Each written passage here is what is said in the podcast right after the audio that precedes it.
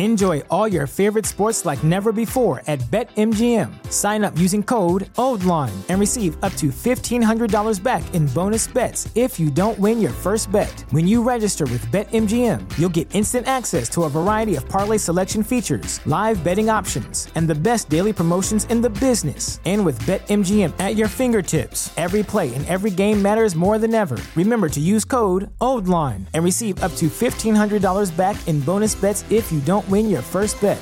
BetMGM and GameSense remind you to play responsibly. See BetMGM.com for terms. 21 plus only, Maryland only. New customer offer, subject to eligibility requirements. Rewards are non withdrawable bonus bets that expire in seven days. Please play responsibly. For help, visit MDGamblingHelp.org or call 1 800 Gambler in partnership with MGM National Harbor. Promotional offer not available in Washington, D.C. Say goodbye to your credit card rewards. Greedy corporate mega stores, led by Walmart and Target, are pushing for a law in Congress to take away your hard earned cash back and travel points to line their pockets. The Durbin Marshall credit card bill would enact harmful credit card routing mandates that would end credit card rewards as we know it. If you love your credit card rewards, tell your lawmakers hands off my rewards. Tell them to oppose the Durbin Marshall credit card bill. Wilma Rudolph for me is is somebody who we remember a very particular way. Mm-hmm. She steals our hearts in 1960 with her triple gold performance, and she's a winning smile, and she's described as dainty with long legs. But we don't really see that as her life continues over the decades, she's getting more and more militant, um, and she is. Uh, you know, she ends up working in UCLA's newly formed uh, AFAM department and she's really outspoken and hypercritical about her use as a propagandist, you know, in the Cold War, um, about pay equality for women athletes, about a whole host of things.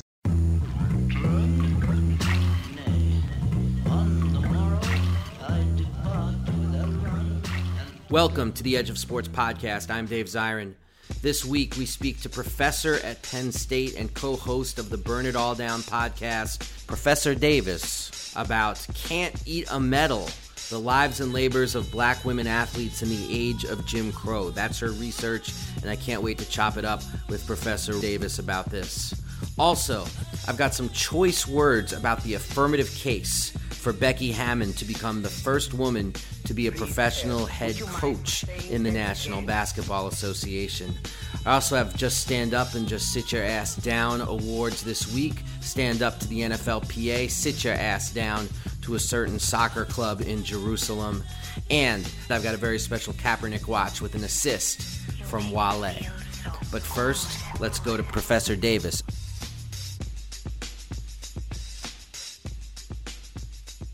So, Professor Davis, thanks so much for joining us. Uh, I wanted to jump right in and ask you about your primary research. You're, you're, working on a book called Can't Eat a Medal The Lives and Labors of Black Women Athletes in the Age of Jim Crow. Can you speak about that research, please? Yeah, I'd love to. So, my book explores Black women athletes from the turn of the 20th century all the way up to just before Title IX.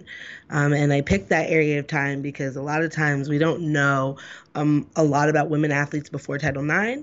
And we've done a lot of work on Black male athletes in this period, um, and we know their names. We can conjure the names of John Carlos, of Muhammad Ali, um, of of Jack Johnson, and sometimes uh, in that matrix, black women especially are left behind. But beyond that, it's not just this kind of recovery project. What my book is really pushing us to consider is the way that um, things change when you insert black women into these narratives. And in particular, I'm really concerned with how black women's athletic bodies were used by institutions, by the country, uh, by sporting organizations to advance their own kind of political or economic goals. So that spans everything from historically black colleges and universities investing in and using women's uh, track or women's basketball to build up what they consider modern universities. I talk about how there's more opportunities for black women in sports at this time. So again, this is before Title IX, one of the only places you could get any semblance of athletic scholarship to go to college if you were a woman was actually at a black school like Tuskegee or Tennessee State. And so they are, you know, before Title IX, providing opportunities for women to play sports in college. And so I explore some of the reasons why that was more open to them uh, in in the early 20th century and the mid 20th century. But it also goes to consider things like um, how the State Department used people like Wilma Rudolph as goodwill ambassadors at the height of the Cold War, and why, in particular, uh, these Black women track stars um, or Althea Gibson, so in tennis, were like the perfect vessels to spread capitalist democracy around the world. So it really pushes us to consider more than why why do we look at these women as kind of symbols, um, but what has been wrought off their backs. And if we can understand that, then we can understand labor. And if we understand their athletic accomplishments as a form of labor, then what we're really doing is looking at a whole new way to uh, critique amateurism, a whole new lineage about what amateurism is, about what athletic labor looks like, about what symbolic labor looks like. And so that's a little bit about what my book probes. And it ends with Title IX because one of the things that I want to push us to consider is that same way that we understand the cost of integration that happens with like black college football. You know, Derrick White has done great work on this, thinking about the ways that black college football programs really fall and collapse mm-hmm. under the weight of integration. You can do this with the Negro Leagues. We know this story is familiar, but one of the things that we don't see as well is the same way that Title IX had that effect for black programs um, and how black women are used in these moments to try to shore up um, these spaces. Mm. Now, now, Bill Rhoden, I believe this was in Forty Million Dollar Slaves. He he lamented the lack of historical documentation for Black women athletes during the period that you're talking about. Can you speak a little bit about your research, like how you were able to find your source materials and put together uh, this history, a history that certainly was not recorded to the degree to which not only white athletics but even Black male athletics were at that time?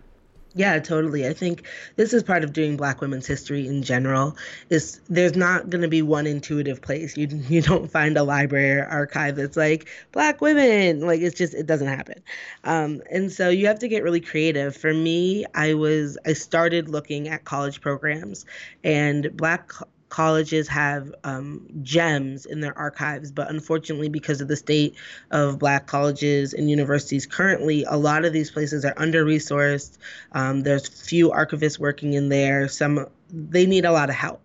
And so um, that was one of the first places I started. And there I found scrapbooks and journals. And sometimes you don't find them in Black women's papers, but you look at Black men who have daughters or wives, and that's where their papers are actually held. And so then I, you know, looked in those papers, and you have like documents where people are uh, talking about trying to start competitive athletics at Fisk in the 1920s. So all of a sudden you have all of these documents about college age women in the 1920s who are saying, give us competitive sports. Like, we want to play. And so that's one of the ways I sourced it. I also worked at National Archives, looking at the State Department records um, in the Cold War era.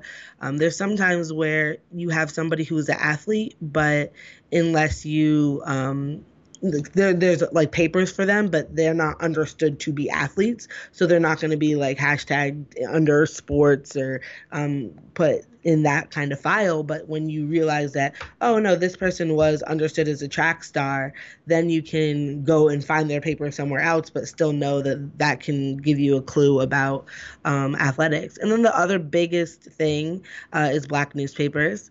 You know, they are such a treasure trove. Obviously, like work that like Lou Moore does really highlights this, but I couldn't do anything that I um, have done without black newspapers. And they have a robust uh, they always are keeping track of black women athletes from uh, neighborhood leagues to high schools to colleges uh, and to some professional players as well. So black newspapers were amazing. And then I do some oral history. So I talked to Coach Temple um, down at Tennessee State while he was still alive, uh, Wyomia Tyus, um, Edith McGuire, a lot of the Tigerbelles. Um, and so that has also helped fill in some of the spaces that are gaps in the um, in the actual archives. Mm, the Tigerbelles, the legendary track team from Tennessee State. Yes. For, for my for my non knowledgeable listeners. um, I, I do uh, want to ask you about like take it back to the turn of the 20th century with the start of organized sports that there's a lot of scholarship about white women at this time and particularly white middle class women, and the denial of sports and the way that they had to fight at women's colleges to have access to to basic athletics. What was the situation like for black women at this time? Because there was was there less emphasis on keeping them off the playing field? Was there in effect perhaps more space to express themselves athletically because less of an obsession about their their purity and their femininity and their womanhood or did it operate in a different way? What was it like for black women at the turn of the 20th century?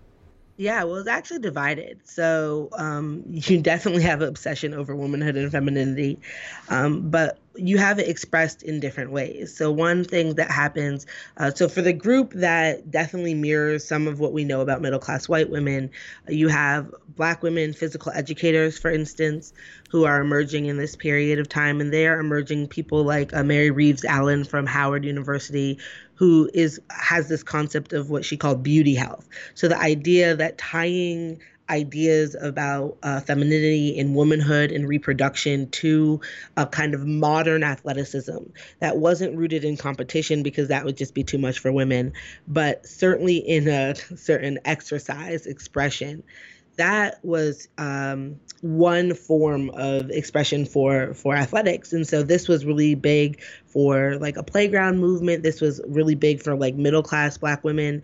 Again class in the black community is, is less material and more about um, performance like how you wear your hair where what uh, church you go to uh, what occupation you have. So the kind of performance of a middle class respectability a lot of women coming out of that tradition are certainly opening avenues for expression, but this is going to align uh, much more with like the Seven Sister schools. So they're going to be promoting play days, uh, women, girls rules basketball, where you know you're just passing the ball, or there's six people and you can't sweat. You know, um, so that's definitely going to. There's a facet of women who are doing that, and a lot of times they're at these kind of elite liberal arts schools. So Fisk, um, for example, but then you also have a, a, group of folks who are seeing athletics as an avenue for race pride and expression, um, seeing it as a, a place where Black people can assert their dominance. So, especially when Black women find themselves in competition with white women,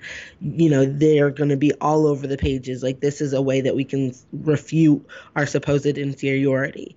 And so, you have both of those things operating at the same time. So, it it causes some really interesting moments and tensions where on one hand you have avenues like the Tuskegee relays opening up for black women early on and Tuskegee relays operate right kind of like Penn relays operate now but for black colleges and high schools like Tuskegee relays were where it was at. Like everybody went they had galas and dances. It was it was as much about a carnival and a celebration as it was about these athletic championships can you give a year range for the yeah, Tuskegee games when they were at their peak yeah, so they start in the late 20s, um, and by the early 30s, they are on the map as like everybody has to go to the Tuskegee relays.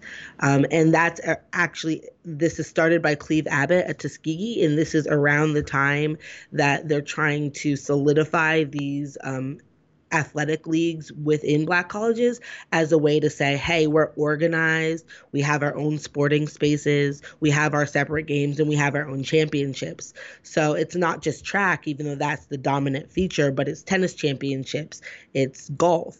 And so Tuskegee really takes on this uh, huge uh, place in the scheme of black college athletics at this time. Mm. And w- when do you start seeing? You mentioned integrated ra- uh, races and and those becoming scenes of race pride, morality plays, if you will. Let, when, when do you start to see that on the track in track and field? Yeah, so with track and field, you have that randomly. Like you always are going to have some people who are invited to Penn relays and whatnot, but you're not going to get. I mean, it, it, follows the same lines, the same way you're having Jack Johnson box and uh, you're having these expressions. You have track meets, Track, though, as a, a, a sport of importance, uh, doesn't really happen until much later. So track becomes really important after the World War, um, and it really uh, catapults to a place of national importance at the height of the Cold War. So in the early in the 20s, um, in 30s, people are like certainly Jesse Owens is is big, and it really, but it mostly is inter international sporting spaces. And after the war, you're gonna get uh, local track AAU meets. Um, you're going to get the Pan American Games. Um, you're going to get the dual meets with the Soviet Union taking place both in the United States and in the Soviet Union. And those are going to become uh, really important. That's when people are going to pack the stadiums and stuff like that. But that that's not where it is at the beginning of the 20th century. Track is like, okay, you know, track. It's not boxing. Let me ask you about the, the, the Cold War trips. Um, obviously, a big part of it was the U.S. State Department trying to project an image to the world that says, look, you know, the Soviet Union says we're a racist country, we're a sexist country. Look at these black women. This shows that we're something else. So that there's a lot of uh, propaganda involved in these trips. Do, do we have any r- record of uh, some of these these women thinking about these trips critically, thinking about what they're being asked to sell? And wondering if they're being asked to sell something that perhaps they don't agree with? Yeah, so all the time. Uh, and it and it expresses itself in a myriad of ways. So you have something as simple as uh, black women being on these dual meet trips and doing a press conference in the Soviet Union, fully aware that the reporters there are going to ask them about the Jim Crow South and they'll say, uh, you know, they talk about white officials jumping in and saying, no, no, no, we're all living in harmony, and they'll they'll remark. Um, it's funny we had to come across the world to become full citizens. And so you have that kind of pushback in the moment. Uh, in a more uh, kind of radical turn you have somebody like rose robinson from chicago who refuses to go refuses to go on the trips. And um, this is one of the places where i talk about archivally a lot of Rose's records are in places that understand her to be a pacifist. But if you read the pages of the Chicago Defender around the time that Rose Robinson is saying, I'm not going on these state sponsored trips, she is described as an athlete, first and foremost. So, archivally, if you went and looked for an athlete to say no to the trips, you're not going to find her. But if you went to look for a pacifist who's saying no to state sponsored propaganda trips, then that's where you would find Rose Robinson. But she was an athlete and she was approached as an athlete to go on these trips. And she is also notable because she's the one at the Pan Am Games who's kneeling for the anthem in 1959 mm. um, or sitting, refusing to stand for it uh, in the Pan Am Games in Chicago. So Rose is hypercritical of these trips. She uh, there and she's loud about it. She's giving you know interviews to the Defender. She's giving interviews to Jet, and she's like, "I'm not going to be a pawn. I'm not going to be a tool in this kind of propaganda effort. I'm, and I'm not going to use my tax dollars to support this war machine. Like I'm not doing it. You're not going to use my body to do that." And um, I don't think it's a coincidence that within six months of publicly saying no to going on these trips, she's indicted for tax evasion um, and thrown in jail over $380. And um, that's where she stages a hunger strike. And this is what really kind of gains publicity um, for her refusal to both go on the trip and to eat after she's been thrown in jail for tax evasion over $380. But beyond somebody like Rose, you even have well known people like Wilma Rudolph, who, you know, is sent to Senegal for three weeks as part of this kind of propaganda effort. And while she's there, ditches her chaperone, ditches her handler, and is going and hanging out with folks. She's hanging out with the Young Pioneers, which is Nkrumah's um, you know, kind of youth nationalist youth group, and she's basically, uh, if we believe the reports of some um, some black ambassadors over there, saying she's getting in touch with the people, and she's saying I feel welcome by them, and so she does that, and then at the same time she's doing the embassy stuff, but you can see how it affects her too. So she's taking something from the trips, and when she gets back from that that trip that she did to West Africa, within three weeks she's um, on the front lines of uh, direct action protest to integrate a local restaurant in Clarksville, Tennessee. So you know she's getting inspiration from these trips as well as pushing back in subtle ways. So you have people like rose robinson who are really quite vocal about it and then people like wilma who are kind of maneuvering in, in a, a little bit of a different way. Can, can, I, I think a lot of my listeners are not even going to know the rose robinson story. Can you uh, give her whole narrative? What happens when she's in jail? What happens when she gets out of jail? How she's remembered? How she isn't remembered? Can you can you yeah. g- give us a yeah, a, a, totally. a, short bio sketch so people can leave? Because I think her story is so important. It's so fascinating. So yeah, so like I said, Rose Robinson. Um, goes to jail, and then when she's in jail, she decides that she's going to do a hunger strike and she's not going to eat. And so this is what starts getting a lot of coverage because uh, if you look at some pictures of her, she literally has to be carried into the courtroom, carried to her jail cell because she's become so kind of frail. And so at first, as I mentioned, the defender and folks are reporting this as like a, a local athlete. She's a high jumper, Olympic hopeful. But very soon, um, what happens is some pacifist groups, American Friends Committee, like some of the anti war groups, um, are going to start picketing on her behalf in front of the courthouse, um, amplifying her hunger strike. So, certainly, a lot of times how she's remembered is as a kind of pacifist and and and whatnot. So she's essentially in jail, and she stays in jail for a few months. Like she's she the hunger strike goes on um, and they keep her in jail for a long time because every time they bring her in front of the judge, they say, okay, stop your hunger strike, pay your fine, go home. And she refuses to capitulate at all, which is why she keeps ending up, um, you know, in the jail cell. And when she finally gets released um, from jail, she doesn't stop being vocal and active, but definitely her athletic career wanes.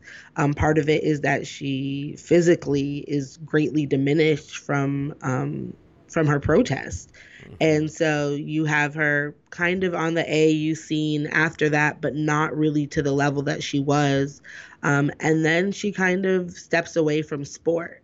And so then how she's remembered as I mentioned, is as a pacifist. So they start tracking some of the work she does as a social worker in Chicago and her kind of second career then as somebody in Chicago who's a youth worker and a social worker and um, uh, somebody like that. And we actually kind of lose all sense of her athletic career at all. Um, and so now, really, there's uh, very little on her.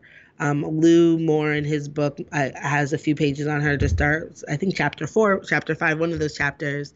Um, I write a little bit about her, um, and then there's a, a, historian who does write about her as a pacifist, who I think is working on a project about her. But she's definitely kind of like a hidden figure, and especially in this moment that we're living in, she's really instructive to, as a reminder that Black women were always engaged in athletic protests. They were always um, you know, part of this, and uh, early reminder of of athletes who've refused to participate in whether it's a national anthem or a state-sponsored kind of propaganda effort. Uh, you know, Bennett did this, of course, with Israel, um, and so there's a long history and genealogy of a lot of stuff that we're seeing today that includes Black women. Now, 1959, refusing to stand for the anthem. Is there an earlier precedent for an athlete doing that, or is Rose Robinson the first? Yeah, not that I have found. Um, and so I think that I know Lou, I, I don't think Lou has found anything either. Um, so uh, that is for me in the black. that's Black very newspapers, important. Yeah, that's if we're talking about the first of, person to yeah protest to refuse to stand. Yep, exactly. And doing it on internationalist grounds, which is really remarkable. So yeah. you mentioned Rose Robinson. Uh, when we think of Black women and athletic resistance other than Rose Robinson, are there any other figures that you think that my listeners need to know, hold to, hold to their hearts? Yeah, well, definitely. Um, Ru- Ru- Wilma Rudolph for me is is somebody who we remember a very particular way. Mm-hmm. She steals our hearts in 1960 with her triple gold performance, and she's a winning smile, and she's described as dainty with long legs. But we don't really see that as her life continues over the decades, she's getting more and more militant, um, and she is. Uh, you know, she ends up working in UCLA's newly formed uh, AFAM department and she's really outspoken and hypercritical about her use as a propagandist, you know, in the Cold War, um, about pay equality for women athletes, about a whole host of things, uh, obviously about integration. You have people like Earlene Brown, who I absolutely adore because Earlene Brown was a three time Olympian. She was a thrower. Um, and she was kind of unconventional. They always commented on her size. Uh, they would say she's over 300 pounds. And Earlene was really interesting because she didn't fit any box that the State Department would use. She wasn't like Wilma, she wasn't like dainty and long legged. Um, but they end up using her in different way because she didn't have, she raised her own money to go to the Olympic Games. And because she didn't have a chaperone, she also didn't have as many regulations. So she quickly became known in the Olympic Village for the person who threw the best poker parties, the best dance parties and you have records of these state officials and people in the USOC being like, oh, she has promoted goodwill for Uncle Sam in the Olympic Village. So we're just going to kind of let her rock. But Earlene is also very outspoken. So it's Earlene um, Brown in 1964 who says the story of Negro girls in the Olympics is that they're Cinderella girls. They're not supposed to be on jet planes eating caviar. They're not supposed to be in Rome or Helsinki or Melbourne. They're not supposed to be doing any of this um, but they're the ones upholding the American ideal abroad. But when they get home, uh, it's bills, bills, bills. And so she is somebody who I always kind of think of as a very vocal um, person who's able to navigate these spaces. She ends up and has a career as a um, in roller derby. Um, so wow. Earlene Brown, and then certainly uh, Wyomia Tyus, who whose mm-hmm. book is coming out, as you know, um, I'm so glad this book is here now. And Tyus has a really compelling narrative um, that that situates her actions not only in 1968 but in 1964 in her career. But with Tyus, you really get a, um, a viewpoint into what Black women were doing and how they were thinking about proposed boycotts leading up to the 68 games and what they did once they got to the games, including wearing Black protest shorts, including raising their fists as they crossed the finish line, including dedicating their medals of course, to Tommy and John, um, and all of the ways that they also engaged in protest that was left covered. I mean, you know, Lee Evans, like a lot of protests in 68 was um, not seen because of the magnitude of what Tom and Johnny, uh, what Tom and Johnny, what Tommy and John did. But um, I think that it's really important for Wyomia's story to be out there because she's saying, look, First of all, as Black women, we had a particular stance on not only the proposed boycott, but of these issues. So we were, when when we heard the OPHR say human rights, we understood human rights to be about eradicating racism, but also eradicating patriarchy. And that I think really invested uh, and resonated with her. So not only is she going out of her way to protest and dedicate medals in 68, but after 68, she's going to become one of the athletes on the front lines pushing for pay equality, pushing for, for professional opportunities for women after Title IX, and also really vocal about the way Title IX disproportionately benefits white women athletes and how she's been in the shadow of somebody like Billie Jean King, where there's like a co founding of, say, the Women's Sports Foundation, but we tend to understand it as like Billie Jean King started the Women in Sports Foundation. But Tyus' story does that kind of intersectional work to say, no, first of all, Black women were in 68, and they were also post 72 at the front lines of pushing for the women's sporting revolution. And if we understand them to be in both spaces, we can look at how, how power works um, and how all these kind of intersecting systems work. Um, and so that's why I think Tyus' story is particularly important. Hmm. When are we going to be able to read Can't Eat a Medal? These stories are so important, and I don't know anybody else doing this depth of work that you're doing. Yeah, hopefully next year I'll keep you updated. You know, academic publishing. Yes. but uh, yeah, hopefully next year sometime. Wow, it's fantastic stuff. Thank you so much for your time. I would be so remiss if I didn't ask you, though, um, about what it's like to do this kind of work at Penn State University. Yeah. Particularly in the aftermath of, of Joe Paterno and the sporting culture at Penn State. Yeah, you know, it's so interesting because um, Penn State's a big school.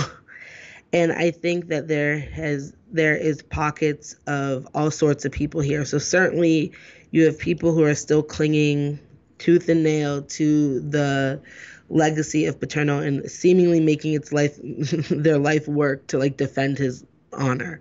And then you have most people uh, in that I interact with in my departments, both in the history department, in women's gender sexuality studies, in African American studies, and then over in kinesiology, who just could not even be bothered to care at all about that or actively kind of protesting against that. And so I think the benefit that you have at Penn State is you do have all of these different intellectual homes where this fascinating work is happening. So I'm in history. I'm also in women's studies, which is one of the top WGSS programs in the nation, and really kind of radical stuff happening there. We just hosted Jess Luther, for instance, and had amazing turnout where people are eager to talk about the intersection of sports and sexual violence. Um, we have people like Abe Khan here who wrote a book on Curt Flood, and he writes about uh, he's a rhetoric scholar who examines uh, Black uh, athletic protest. And then, of course, over in kinesiology, we have some tremendous people: Jamie Schultz, Mike Dyers, Mark Dyreson, doing work over there um, in in a really good sports studies program that thinks critically about uh, race and gender and class and language and all of this stuff. We have a new center for sports, and so just this year alone, for instance, um, we had a big event that I organized for the '68 Olympics where we actually had uh, Dr. Harry Edwards here, we had Tommie Smith here, we had Wyomia here, um, and it was the the flagship kind of programming for this 1968 exploration that the College of Liberal Arts was doing all year. And we had we were turning people away at the door. We had easily 300 people, you know, trying to come in to hear this panel. Um, Lou spoke here. Jess Luther was here. Um, Etan Thomas was here. Like we, so in in many ways, um, there's a vibrancy of people not only considering sports critically, but just doing critical research and critical work on a whole bunch of things. I'm in the African American Studies Department where we got a Sawyer seminar on um, racial disposability and cultures of resistance. So we have a lot going on here that is a lot of times at odds with. Um, the not only the administration but folks who would want Penn State to go back to being this kind of uh, haven of of white male uh, you know expression where they have the wholesome football program and you know project a certain image that Joe Pa really embodied for them. And so that tension is definitely here.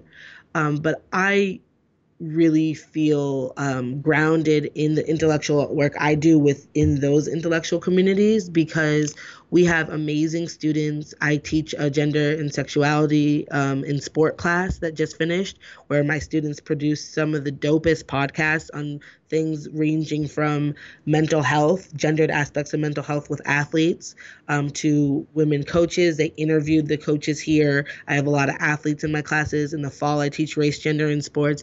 So for me, from my vantage point, it's one of the best places to have these conversations because everybody here already knows that sports matters. They already can see, right, what happens with uh, with sports and amateurism and boosterism. They can see the intersection of sexual assault in sports. They can see a lot of these big issues that, like at other places, you have to kind of convince them to see. Here, they know that it's an issue. They've lived through that. And so it does create this place where you actually can start having these really critical conversations because there's no way somebody could say, oh, that doesn't matter. There's no way they can do that. And then just generally being in a place where there's a huge sporting culture and not just the football team. I mean, the women's volleyball team here, by the way, is like one of the best volleyball teams in the nation. We're number one for most of the year. Wrestling was number one.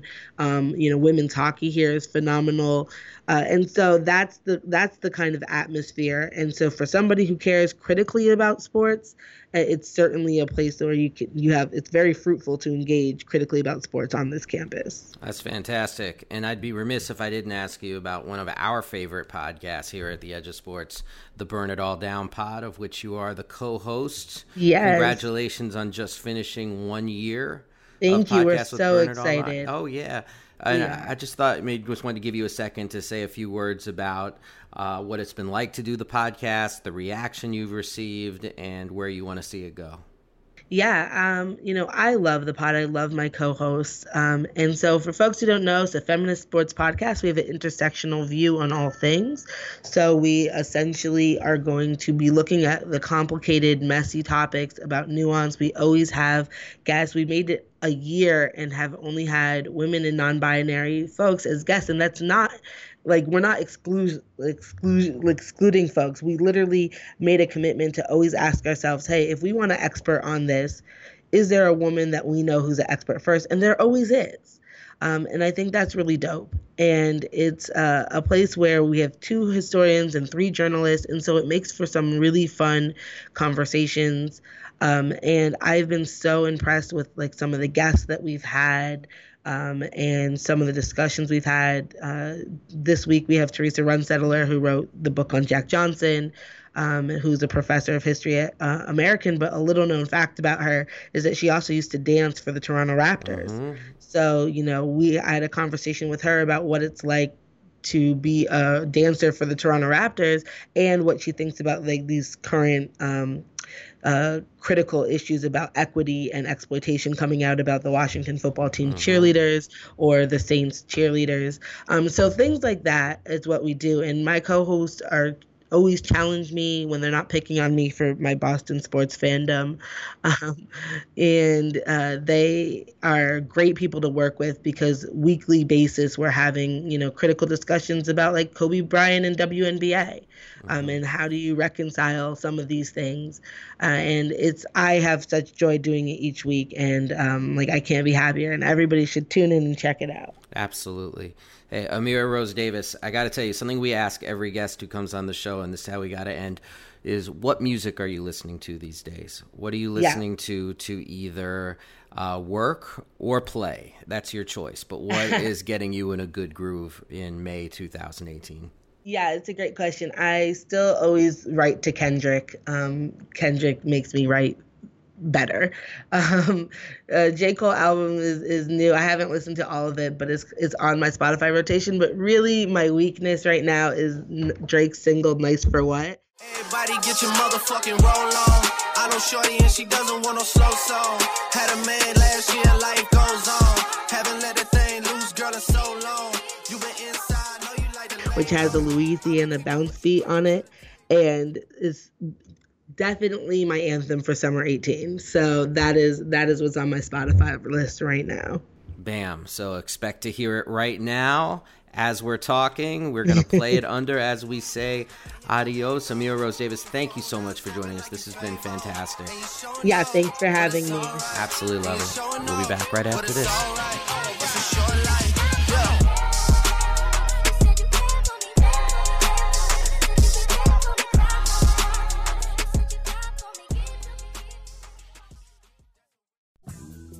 We'll be back right after this, but first, a quick word from the sponsor of this podcast, The Nation Magazine. Okay, look, the need for independent journalism has never been more important, and The Nation brings it each and every week like they've been doing since 1865. I'm serious. Features this week include an incredible expose about affordable housing in the United States. Uh, we have so much. Also, we've got a big article about Zora Neale Hurston, which I read and it sent goosebumps up my spine. This is what you gotta read. It's The Nation magazine. Go to thenation.com slash subscribe. And please never forget that when you support The Nation magazine, you are also supporting the continued existence of this podcast. So please subscribe. Go to www.thenation.com slash subscribe. And now back to the Edge of Sports podcast.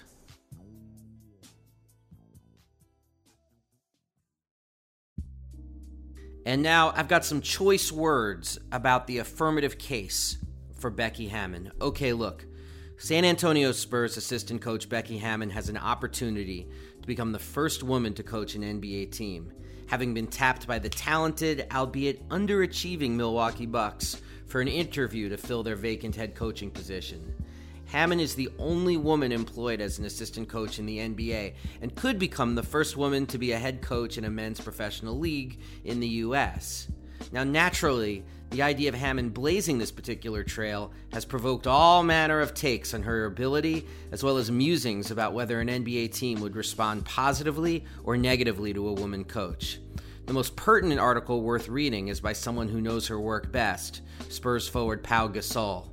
In the Players Tribune, Gasol aims to, quote, knock down a few of the silly arguments and talking points against Coach Hammond's candidacy and the larger idea of a female NBA head coach that I've seen floating around, end quote.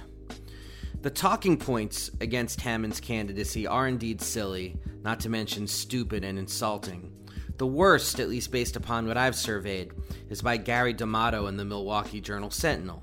He argues that if Hammond failed, like every Bucks coach has failed in the last 47 years since their last championship, then quote, the Bucks would come under fire for allowing a social experiment to derail their title aspirations. Only under Hammond's stewardship would coaching be a social experiment, while I guess the team's previous coaches are just run of the mill failures. Now, instead of repeating what Pau Gasol did so well, knocking down argument after argument against Hammond's candidacy as if they're open jump shots in an empty gym, I want to give the positive argument for her candidacy. Becky Hammond's resume is sterling. She's been an assistant coach on the storied bench of San Antonio Spurs coach Gregg Popovich since 2014. If you know Gregg Popovich, then you also know that he doesn't do social experiments. He trains future NBA coaches like former assistants Brett Brown, Mike Budenholzer, and now the new coach of the Charlotte Hornets, James Borrego. In 2015, Coach Pop tabbed Becky Hammond to coach the Spurs Summer League team, and she led them to the Las Vegas Summer League Championship. In college, she was a three time All American at Colorado State. And then, after an all star laden pro career, she was named in 2011 as one of the top 15 players in WNBA history. I was able to visit Spurs training camp in 2015 with 1968 Olympian John Carlos to speak to the team.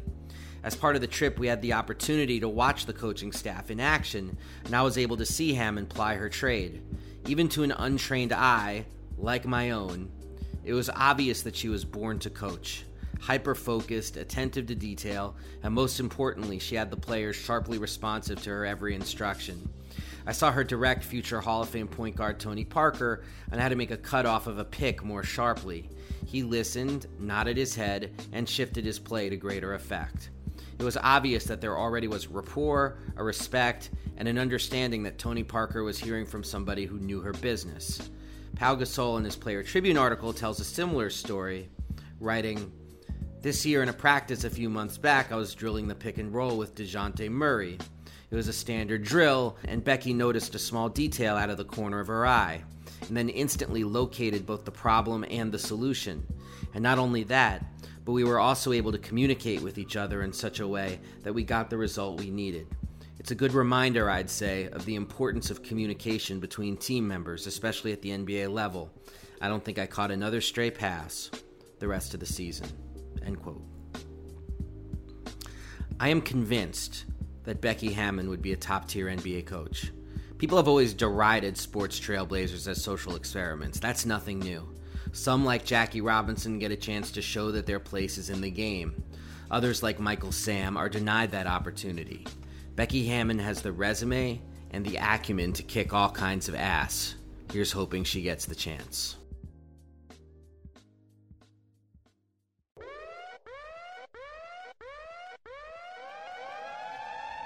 Now it's time for the Just Stand Up Award. Just stand up and just sit your ass down. The Just Stand Up Award goes to the NFL Players Association for issuing a blistering, absolutely blistering defense of Eric Reid in joining him in issuing a non injury grievance on his behalf.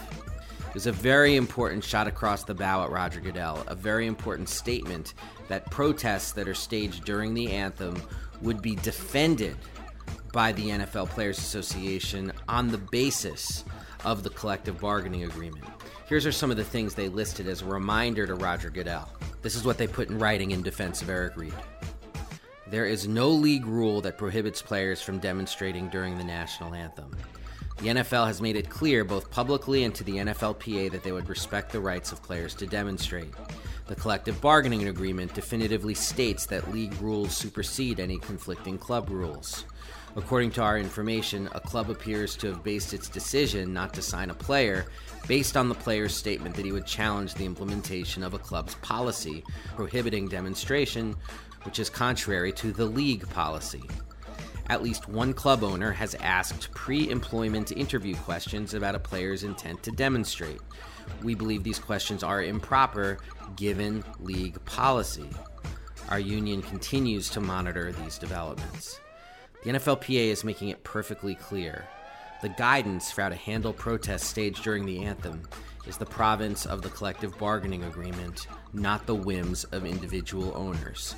This is an important line in the sand, and we should expect it to be used as a point of reference as the league readies itself for what is likely to be another combustible season. So that's your Just Stand Up award. It goes to the NFL Players Association the Just Sit Your Ass Down Award. Sit Your Ass Down. Sit your ass down. Goes to a soccer club in Jerusalem called Beitar Jerusalem that has decided to name itself after Donald Trump in honor of the move of the U.S. Embassy to Jerusalem, a move that led Israeli snipers to kill over 50 Palestinians who were demonstrating um, at the wall in Gaza. I don't call it the border because it was something that was put down unilaterally by Israel holding a city under siege. So people who call it the Gaza border, I mean, that, that's just a mistake. Let me tell y'all something about Beitar Jerusalem, the team that's naming itself after Trump. This is from 2000- 13. After a game, hundreds of Beitar supporters flooded a shopping mall in West Jerusalem, brutally assaulting a group of Palestinian custodians, workers, while chanting death to the Arabs. One of the cleaners, a man named Muhammad Youssef, described it as a mass lynching attempt. The next day's headline in Haaretz, one of the major newspapers in Israel, this is how they described it. Hundreds of Beitar Jerusalem fans beat up Arab workers in mall no arrests. This is who Beitar Jerusalem is. They're a fan group which is called La Familia, which is, of course, a mafia reference. They are notorious, pugnacious, and racist thugs. The idea that this team would name itself after Trump, all I gotta say is they deserve each other. They celebrate violence, they celebrate racism. They need to just sit their asses down.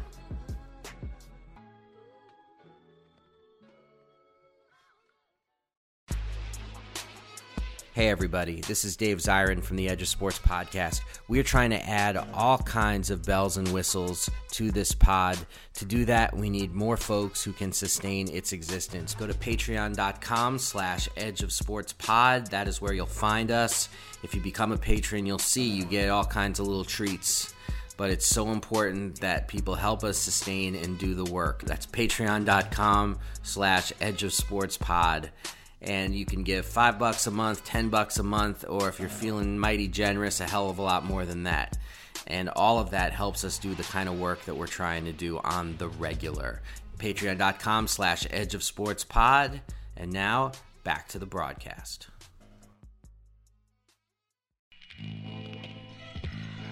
This week on the Edge of Sports podcast on Kaepernick Watch I want to play this. It's the new single, new track from Wale, Salary Cap, and Cap is spelled K A E P.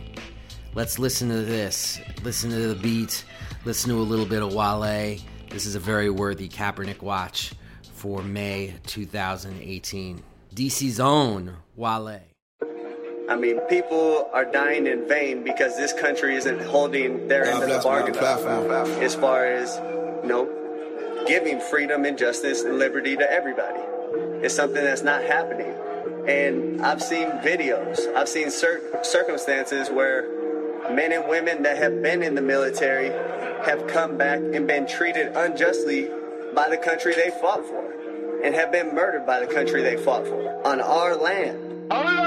Run that track, run that back. Soldier with military raps on deck. Whole another level, white boy trying to kill me. Whole lot of melanin black, don't crack, and I'm in my bag. Am I bad? I'm unapologetically forever pro black. No Nazi gonna stop this bag. Infrared beam on Confederate flag. I ain't with the rhetoric the president be on. Forever with my niggas in the level that we on. Count a million figures trying to put them for the city. Put a bullet in a nigga, call me nigga any wrong. Look. You a coward, nigga, eat a dick. Shout out Leak, I'm rockin' eating shit. MMG, this is the DMV. Free trail flock, eat a rest. Khaled, nigga, we the best. Crocodile, we need to speak shit. Rap a piece about that CTE and give Kaepernick a new team a check. Right now, cause shit getting deep for us right now.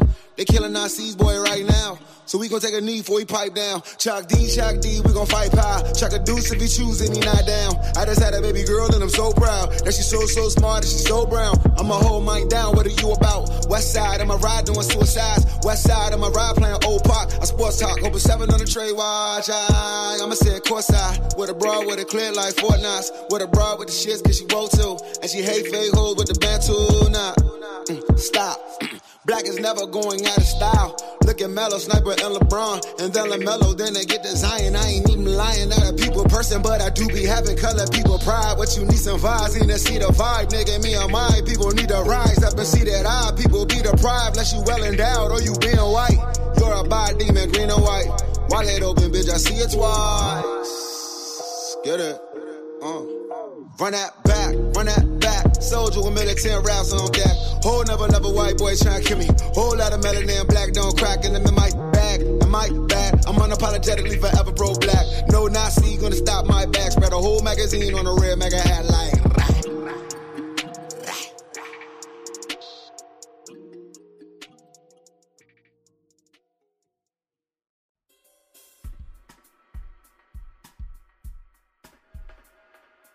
Well, that's all for this week's Edge of Sports podcast. Thank you so much to Professor Davis. Thank you to my producer, David Tigaboo. Shout out to everybody protesting, both in the United States and around the world, and in particularly Gaza against uh, the U.S. Embassy move. Our solidarity is with you here on the Edge of Sports podcast. Hey, yo, everybody, I got a book coming out this week called Jim Brown Last Man Standing. If you want to check that out, I'm very proud of it. it took five years to write about the political life of Jim Brown. Um, I also am going to be doing some events around the book. If you're in New York City on May the 16th, that's Wednesday. I'm going to be over at Verso Books on Jay Street being interviewed by the great Kevin Powell. And if you're in DC on Thursday, I'm going to be at Busboys and Poets on 14th Street alongside the great Howard Bryant. Come on out.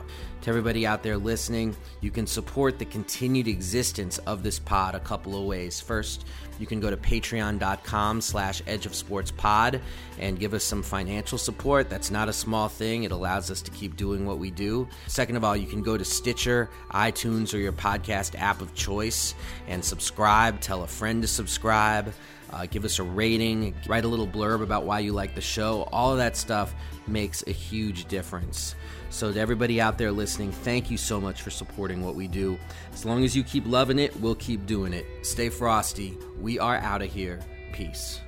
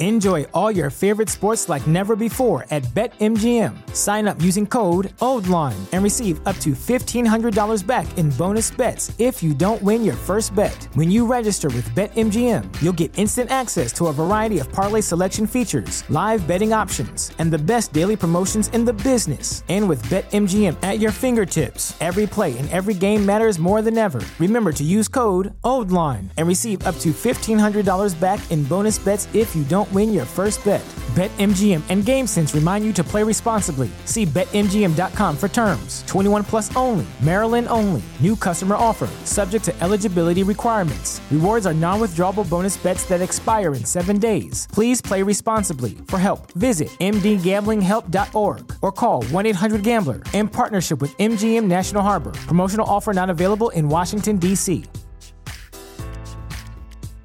Say goodbye to your credit card rewards. Greedy corporate mega stores, led by Walmart and Target, are pushing for a law in Congress to take away your hard earned cash back and travel points to line their pockets. The Durbin Marshall credit card bill would enact harmful credit card routing mandates that would end credit card rewards as we know it. If you love your credit card rewards, tell your lawmakers hands off my rewards. Tell them to oppose the Durbin Marshall credit card bill.